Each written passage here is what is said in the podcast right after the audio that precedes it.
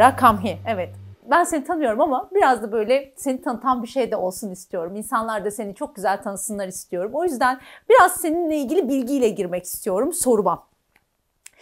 Paris'te önce tiyatro okuyorsun. Sonra yine Paris Amerikan Üniversitesi'nde e, film üzerine eğitim alıyorsun. Sonra Türkiye'de e, yine sinema, televizyon üzerine eğitim alıyorsun. Şimdi kariyerin boyunca farklı ülkelerle uluslararası işler yapıyorsun. E, bayağı da bence çok genç yaşta parlak bir kariyere sahip oluyorsun. Bunları biz seni böyle tanımlıyoruz. Bu anahtar kelimelerle tanımlıyoruz. Ama bir de insanın yani bir sanatçının da kendi iç dünyası var. O iç dünyasında kendini nasıl tanımlıyor? Yani önce orada sen olsan kendini nasıl tanımlarsın? Hangi anahtar kelimeleri kullanırsın? Ne düşünüyorsun? Vallahi şahane söyledin Kübra. Çünkü ben bir öğrenciyim. Hiçbir zaman öğrenciliğim bitmedi. İşte o eğitim hayatından sonra bir de master yaptım Londra'da. UCL Üniversitesi'nin Güzel Sanatlar Fakültesi olan Slate'de. Ve şimdi geçenlerde fark ettim ki 10 sene olmuş master biteli. Ben hadi bir e, doktora yapayım artık diyorum mesela. O eğitim hayatını çok sevdim ve her zaman kurslar aldım. Öğrenmeyi çok sevdim. Bundan dolayı deneysel sinema, bundan dolayı deneysel sanatla ilgileniyorum. Çünkü o deney kelimesinin naifliği benim çok hoşuma gidiyor. Dolayısıyla biraz sürprizli bir tarafı da var değil mi? Sürprizli bir tarafı var, iddiasız bir tarafı var, araştırmacı bir tarafı var, mutlak olmayan bir tarafı var ya. Bu sebeple insanlar sana zamanla bir başlık takıyorlar. Yani yaptığın eserlerin de bir e, tanımı oluyor, kendi işinin de bir tanımı oluyor. Zamanla çağdaş sanatçı oldum. Sonra yönetmen oldum ve bana her zaman bunu soruyorlar. Yani sanatçı mısın yoksa yönetmen misin gibi bir soru sorulduğunda siz öyle diyorsanız öyle olabilirim diyorum. Ama ben kendimi bu sınırlarda çok fazla tutmuyorum. Örneğin hani film çeken bir sanatçı da olabilirim ya da e, yani tam tersi de olabilir. Bunun tanımların çok önemi yok. Araştırmak ve bir şeyleri merak belli etmek. Belli bir kalıba alıyor seni değil mi? Kesinlikle ve o zaman çok sınırlıyor. O sınırda kaldığın zaman da kendin de bir tanımın altında bazen ezilebiliyorsun. Halbuki ben bir şeyler yazmayı da seviyorum. Ben bir şeyler çekmeyi de seviyorum. Bir şeyler üretiyorum. Çok çeşitli şeyler yapıyorum. Bu kapsam içerisinde de yani her istediğin hepsini bana söyleyebilirsin. Ama ben aslında bana sorarsan meraklı bir insanım.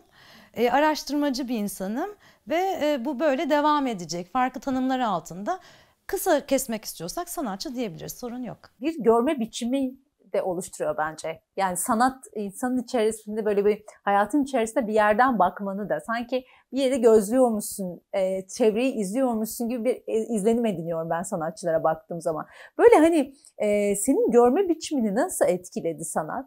Yani bunu e, bunu eğitimle sınırlamayabilirsin. Yani bu eğitimle pekişebilir, güçlenebilir bu bahsettiğim hı hı. o bakma güdüsü. Ama bir de içgüdü var. Hı hı. Ve sende çok güçlü olduğunu biliyorum hı hı. ben. Yani sen hisleri çok güçlü bir insansın, evet. empatisi yüksek bir insansın. Bunun sanatta çok güzel karşılıklarının olabileceğini hı hı. de düşünüyorum. Dolayısıyla hani e, burada e, ilk böyle e, görünenin ötesinde olan merakın, hı hı. o derinlik merakın ne zaman başladı sence? Yani ben kendimi bildim bileli diyebilirim buna. Çünkü ben çok küçük yaşlardayken bedenimi çok yadırgardım. Ve derdim ki yani bizim hepimiz biriyiz ama üstümüzde bir de bedenimiz var diye hayret ederdim. Bunu da anlattığım zaman bana sen o çok ötede bir çocuksun derlerdi. Ben niye böyle dediklerini de anlamazdım çok e, bu tip meraklarım olduğu için çok erken yaşta farklı farklı e, daha manevi konuları merak ederek büyüdüm. Bir yandan da bu yansımaları falan çok kullanıyorum ya işlerimde. Göz çelen yansımalar, aldatan gerçeklikler diye adlandırabiliriz. O aynaya dair merakım çocuklukta çok erken yaşta başladı. Yani evin içerisindeki bütün aynalarla oyunlar oynamak, yansımalarla oyunlar oynamak. Çünkü aslında baktığı zaman gerçekliğin kırılma noktalarını gösteriyor ya bunlar bize. Birden bir ışık geçiyor, gözün çeliyor, gözünü çeliyor ve e, gerçekliğin bir anda kayabiliyor. Bunları değerli görüyorum çünkü mutlak olarak baktığımız tüm doğrularımızı sorgulamamızı sağlayan küçük metaforlar aslında bakarsan. Bu yönüyle çok erken başlayan e, adına farkındalık diyebiliriz, bir gözlem merakı diyebiliriz, bir farklı bir düşünce biçimi diyebiliriz. Bir yolculuk oldu benim adıma. Öbür anlamda da yumurta mı e, şey tavuktan tavuk mu yumurtadan dersek evet. yani zaten böyle olduğum için sanatla ilgilendim. Başka da bir çözümü yoktu bunun gibi. Yani hani ben e, işte şimdi pek çok şey okudum senin anlattığın gibi tiyatro evet. okudum. Onu tam bitirmeden sinema okuyayım evet. hadi dedim. Oradan işte gerçekten daha teknik bir sinemaya geçtim. Babama bana bir noktada illah gel şey illallah geldi babama. Ve dedi ki sen ekonomi oku dedi. Sen karar veremedin. Bak tiyatro okuyorsun, sinema okuyorsun, bunu okuyorsun. Halbuki ben orada işin zenginliğindeyim. Evet, Biraz tiyatro anladım. Merak, Şimdi evet. sinemayı merak ediyorum. Şimdi medya sanatını merak ediyorum derken ben onu öyle güzel anlatarak ikna ettim ki gözleri yaşlı yaşlı tamam biz sana haddimiz değil sen istediğini yap dedi bir noktadan sonra. Bu bellidir bazı insanlarda yani o değiştirebileceğin bir şey pek değildir ya da başka işlere girerlerse çok başarılı olamazlar. O yüzden benim ailemin de avantajım şuydu onu gördüler. Bir yandan da çok böyle içlerinde sanat yapma isteği olup da onların bir üst jenerasyonun hani baskılarından ötürü yapamamış bir jenerasyon bunlar kendi içlerinde. O şekilde çok destek oldular ve çok onların da sayesinde hani böyle bir karşı çıkmamaları, desteklemeleri sayesinde erken yaşta çok yönünü keşfedebildim sanatın. E tabii bu eğitimden öncesi de var. Çocuklukta tiyatro dersi almak, dans dersi almak, müzik dersi almak, bütün bunları icra etmek. Hep bu bir şekilde çok erken yaşta bu kız bunu yapacak. Başka bir şey yapamayacağı belli. Yapamayacağı da demeyelim. Yani bu konuda özellikle bir yeteneği var. Biz bunu destekleyelim demeleri sayesinde de ben çok desteklenerek büyüdüm bu konuda. Peki şimdi mesela e, bugünden geriye bakıyorum. E, ve bugün aslında her yerin ekran olduğu, her yerin aslında videoyla bezendiği ve bunun artık yadırganmayacağı, e, çok alışık olduğumuz bir e, zaman e, dilimi içerisindeyiz. Sen hani hem sahne tasarımları yapıyorsun, ışık tasarımları yapıyorsun, hem işte müzik videoları çekiyorsun. Bir taraftan e, video sanatıyla ilgileniyorsun. Kısa metraj video sanatını yaptığın çalışmalar var. Şimdi tüm bu bu kadar herkesin aşina olduğu bir dünyada e, aslında gerçek yani herkes video çekiyor baktığın zaman bunu sanatla e, senin yaptığınla onun arasında nasıl farkı anlatabilirsin, tanımlayabilirsin? Çünkü bu bir farkı var mutlaka ki. Ama o öyle çekerken sen böyle çekiyorsun. Sen hayatı böyle gösterirken o böyle gösteriyor.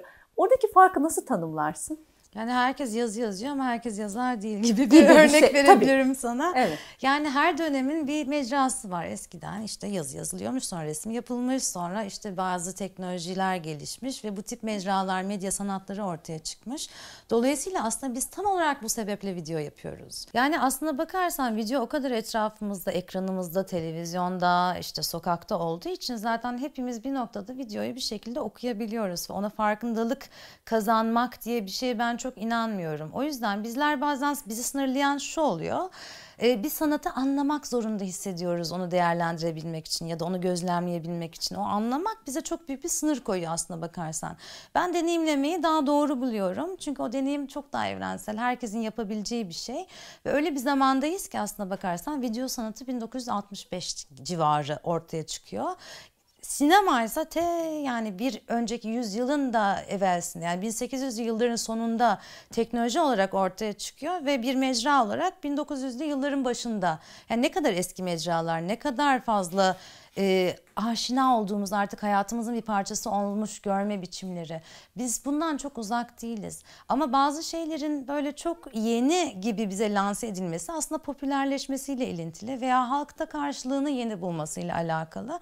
O zaman hepimiz bir e, sınır belliyoruz ve diyoruz ki yani bunları görmek için belirli bir algı gerekiyor zannediyoruz. Halbuki öyle bir şey yok. Hepsi deneyim. Bir tabloya baktığında ne hissediyorsan, o sana ne hissiyat veriyorsa ya da ne deneyimliyorsan. Ben duygularla ilgili olduğunu düşünüyorum sanatı algılamayı. Hissiyatla Doğru. yani ne hissettiriyorsa. O tabloya baktığımda üzülüyorsam, seviniyorsam, mutlu oluyorsam ya da film de olabilir bu. Ya bana zamanı unutturabiliyor mu, zamanı soyutlayabiliyor mu diye bakıyorum mesela. Ee, duyumsama veya. Evet duyumsama yani, evet. evet. Yani o anı du- izole etme, o anı sadece biricik kılma belki değil mi? Hani şimdi e, video sanatı için konuşacak olursam çünkü aslında akan bir şey yapıyorsun. Yani görsel hikaye anlatıcılığı yapıyorsun aslında sen. Ve görsel hikaye anlatıcılığında o kişi kendini Orada az önce senin söylediğin deneyimim yapıtın içine kendini dahil edebiliyor mu? Bence başarı ve iletilmesi meselesi o değil mi? Yani e, bir sanatçı daha ne isteyebilir ki belki değil mi? Orada e, belki senin az önce söylediğin hani o açmazdan biraz bahsetmek istiyorum. Hani e, o sanat yapıtını algılamadığı için insan kendine bir set koyuyor dedin ya. Evet. Galiba şöyle oluyor. Bunu yapan biraz da bana medyada gibi geliyor. Kesinlikle. Medya ve orada medyadaki kişilerin söylemleri. E, bir de böyle yani bu sanat... çok böyle çok özel bir şeydir. Evet. Hani çok belli seviye kültüre sahip insanlara sunulabilir diye dayatma gibi biraz da böyle o seviyeyi yukarı çekme gayesi toplumla bağı çok e, koparan bir diyalog zemini oluşturuyor gibi geliyor bana. E, sanki e, video sanatı da bunu aşan bir tarafı var mı? O sınırı aşıyor mu sence? Ya kesinlikle var çünkü video çok daha fazla etrafımızda ve çok daha haşır neşir olduğumuz bir şey. Ama bir gerçek var ki sahiden sanat tarihi diye bir şey var ve bunun yarattığı belirli algıları bilmek çok yardımcı olur biz eseri anlamak adına. İşte dönemin ruhu dediğim böyle bir şey. Belki de bu korona sonrası bizlerin böyle bu teknolojilere mecbur kalması. Kesinlikle. Eskiden bir seçimdi. Şu an seçim bile değil. Bir de Düşünsene. galiba şöyle değil mi? Ee, mesela önceden çok k- kalın e, çizgiler vardı. İşte plastik sanat diye, işte ne bileyim görsel sanat diye Ee, ya da e, müzik, enstelasyon neyse bunlar ayrılıyordu. Şu an ayrılmıyor. Çok doğru söylüyorsun. Şu an ayrılmıyor Hibrit, ve e, evet hibrit aynen öyle Kesinlikle. ve bu bu sanatta bu olduğu için de taşınabilir, hareket edebilir sergiler Evet. ve o da video çok avantajlı oldu. Mesela Ya canım. yani sanat yapıtını sigortalatmak diye bir yani bunu bilenler bilir. Yani onun e, sorumluluğunu almak o, o ayrı bir bütçe, ayrı bir sorumluluk. Ama videoda e, özellikle korona ile beraber yani dünyayı gezmesini istiyorsan serginin e, video sanatı bunun için çok büyük bir imkan.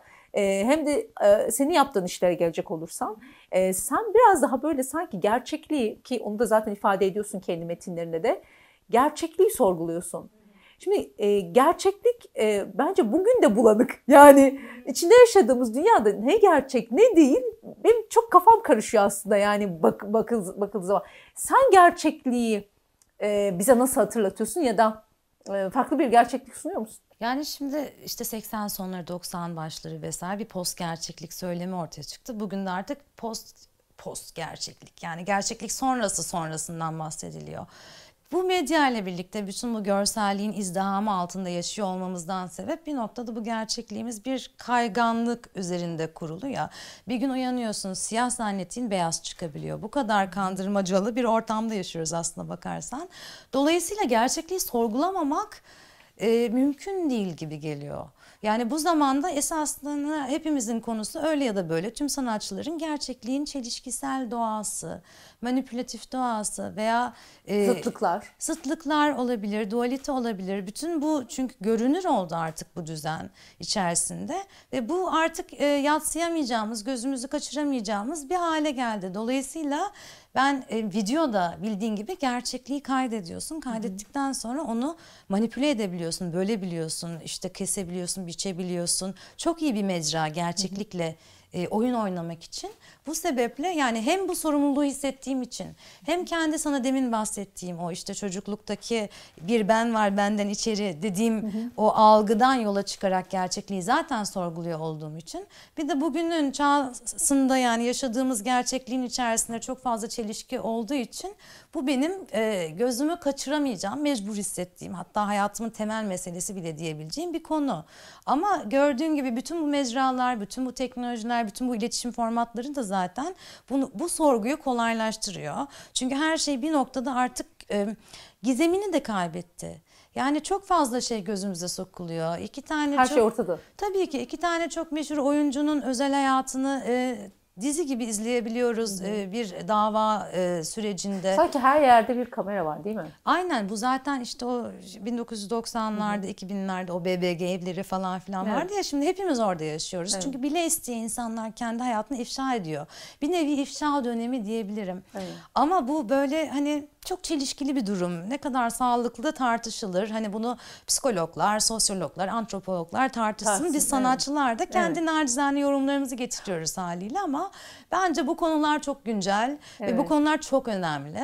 Hani konuşmamız gerektiğini düşündüğüm için konuşuyorum. Sen bilim kurguya da bir merakın var ve e, aslında biraz fantastik dünya tabii ki video sanatı olma, yani sanatın içerisinde bir fantastik durum söz konusu zaten. Fantastik bir dünya e, e, üzerine aslında kafa yoruyorsun. Bu böyle hayatın gerçek bu zorbalıklarından bir kaçış bileti gibi mi geliyor bazen? Çünkü o e, insan kendi gerçekliğinin içinde yaratabilir çünkü bence.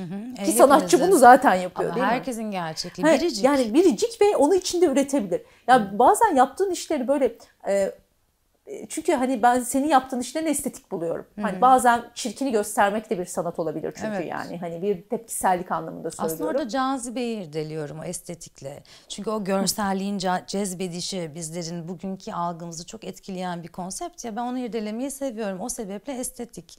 Bir bakıma böyle bir gerçekten o çirkin dünyaya e, bir mesafe koyayım. Biraz daha böyle o, o, o zorbalıktan bir kaçış biletim diyor musun yaptığı iş için? Yani şöyle bu dediğin şu açıdan çok gerçek. Bütün bu e, akımlar o şekilde ortaya çıkmış. Gerçek üstücülük, İkinci Dünya Savaşı'nın bütün o e, zorbalığı, o rezaleti sonrasında ortaya çıkan bir kaçış. Evet ama bir yandan da biliyorsun bu bilim kurgu kitaplarını okuruz. 200 yıl sonra, 100 yıl sonra bunlar gerçekleşmiş olur. Bunlar bir kehanettir.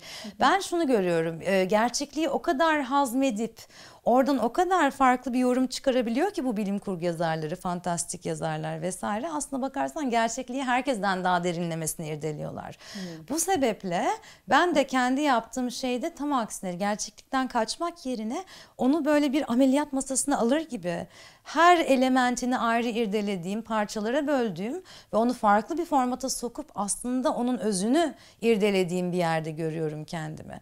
Yani aslında gerçekliği çok daha iyi görebilmek için bu gerçek üstücülük veya bu fantastik e, düzlemde kendimi bulduğumu düşünüyorum.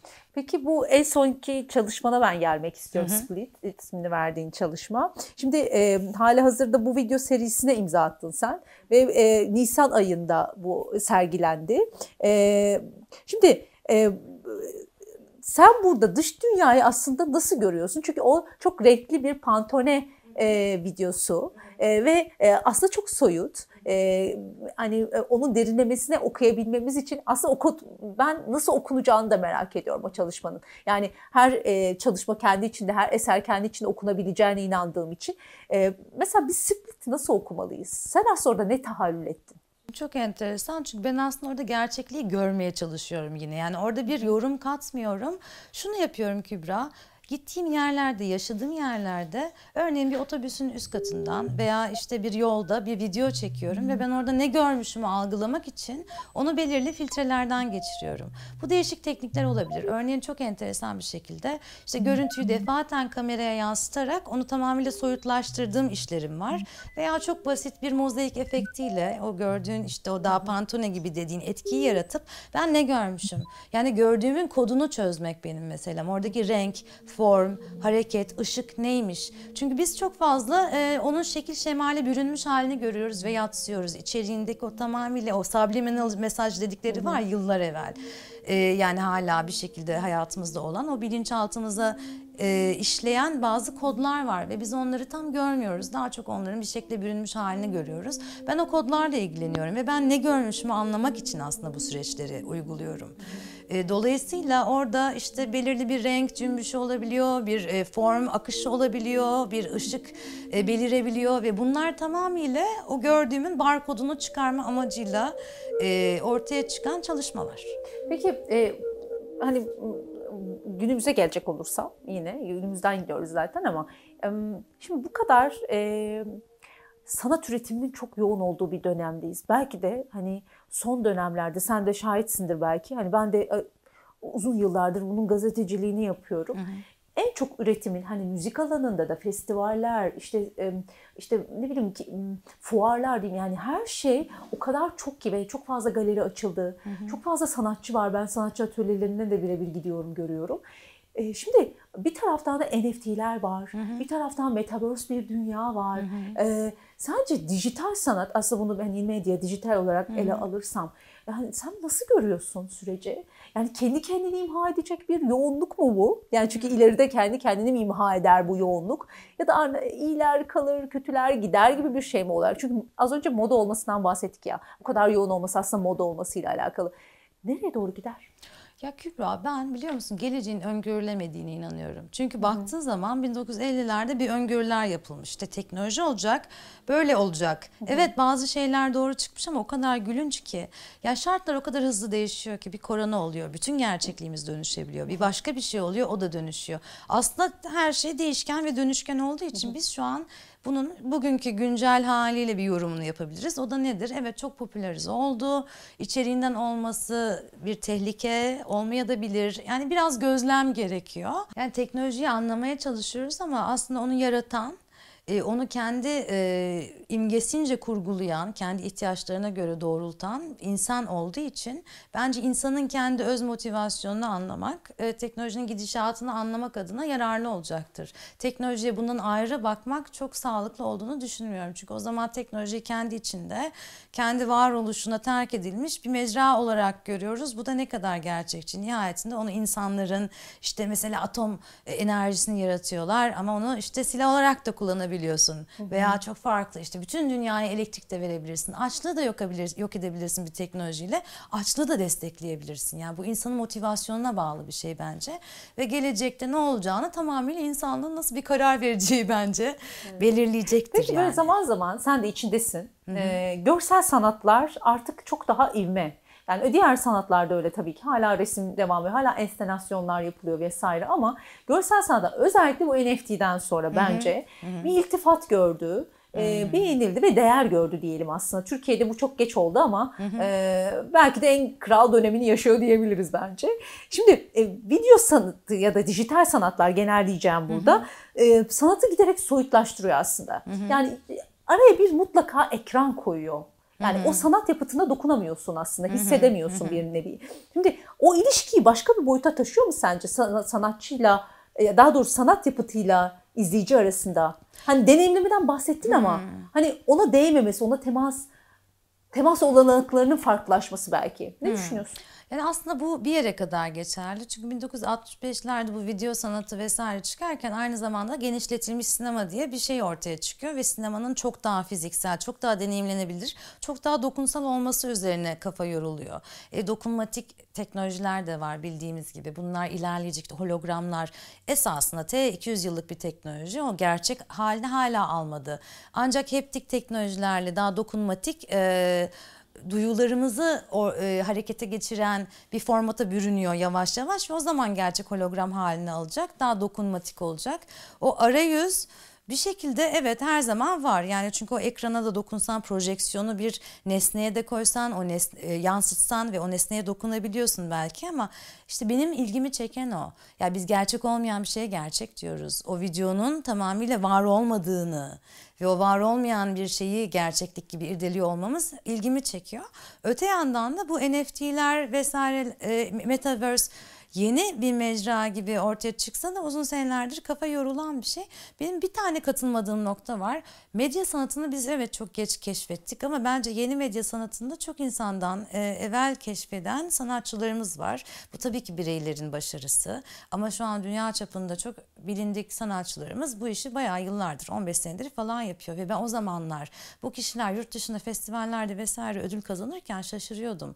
Biz bunu nasıl görmüyoruz ve dünyaya baksana Türkler ne kadar önemli işler yapıyor ve bu ne zaman acaba bizde hani ortaya çıkacak ya da dünya bunu ne zaman görecek? Çok mutluyum ki gördü. Dolayısıyla aslında biz çok geride vesaire değiliz. Bir de isimlendirmede çok zorlandık gibi geliyor bana kavramsallaştırmada. Hı hı. Yani e, medya sanatı mı diyelim, işte yeni medya mı diyelim ya da işte hmm. dijital mi diyelim? Yeni ne? Hani gibi. hangisi? işte yapay zeka mı diyelim? Hangisini diyelim? Böyle çok arada derede kalma durumu oldu. Çünkü ben böyle bazı yaptığım röportajlarda nasıl söyleyeyim? Size yeni medya sanatçısı mı diyeyim? Ya yani o title'larda da böyle bir çelişkiler oldu. Doğru. Yani e, kimisi kendisi görsel sanatçı, sadece sanatçı yazın diyen oldu. Dolayısıyla o kimlikler de daha yeni yeni oturuyor. Hani öncesi Akışkan tabii ki var. Zaten hani öncesi var mu, muhakkak ki Hı-hı. ama hani bizim kimlik kazandırmamız belki Doğru. kavramsallaştırmamız çok yeni olabilir.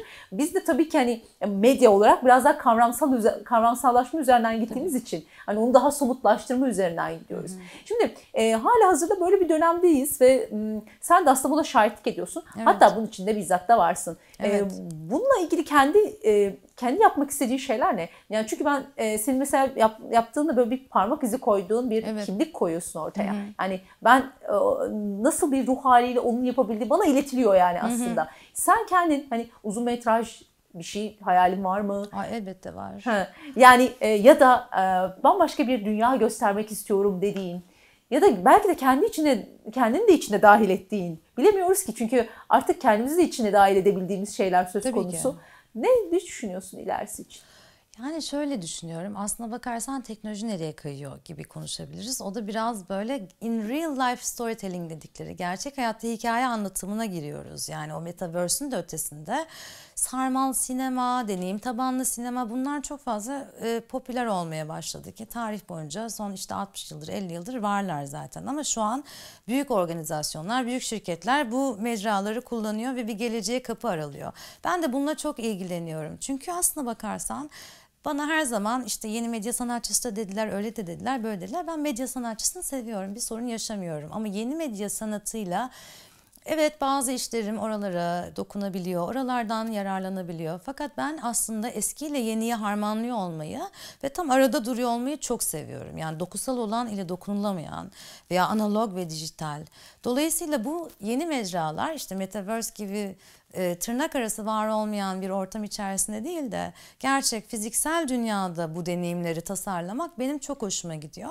Ben kendi adıma öyle bir gelecek öngörüyorum. Tabii ki yıllardır üzerine çalıştım. Uzun metraj filmlerim var artık. Eskiden bir taneydi şimdi beş tane oldu.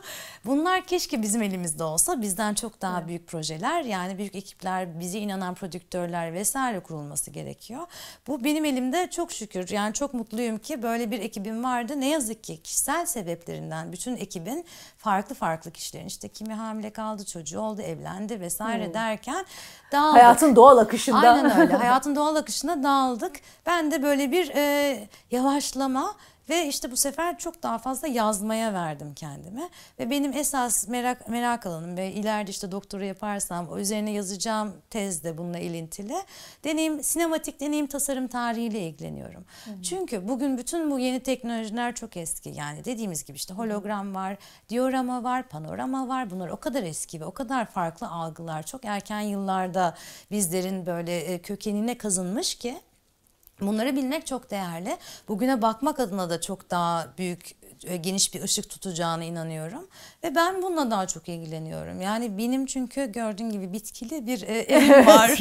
hani Oldukça dokunmam botanik, gerekiyor, toprak gerekiyor. Hani benim Evet. bir kirlenmem gerekiyor. Hani öyle dijital bir insan çok değilim. Son derece analog bir insanım.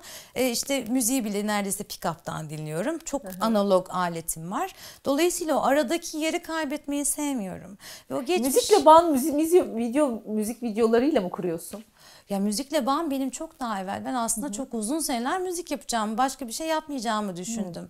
Ama sonra işte üniversitede dedim ki ben müzik yapacağım kesin bari başka şey okuyayım derken işte tiyatroyla başladı. Sonra sinemayla başladı.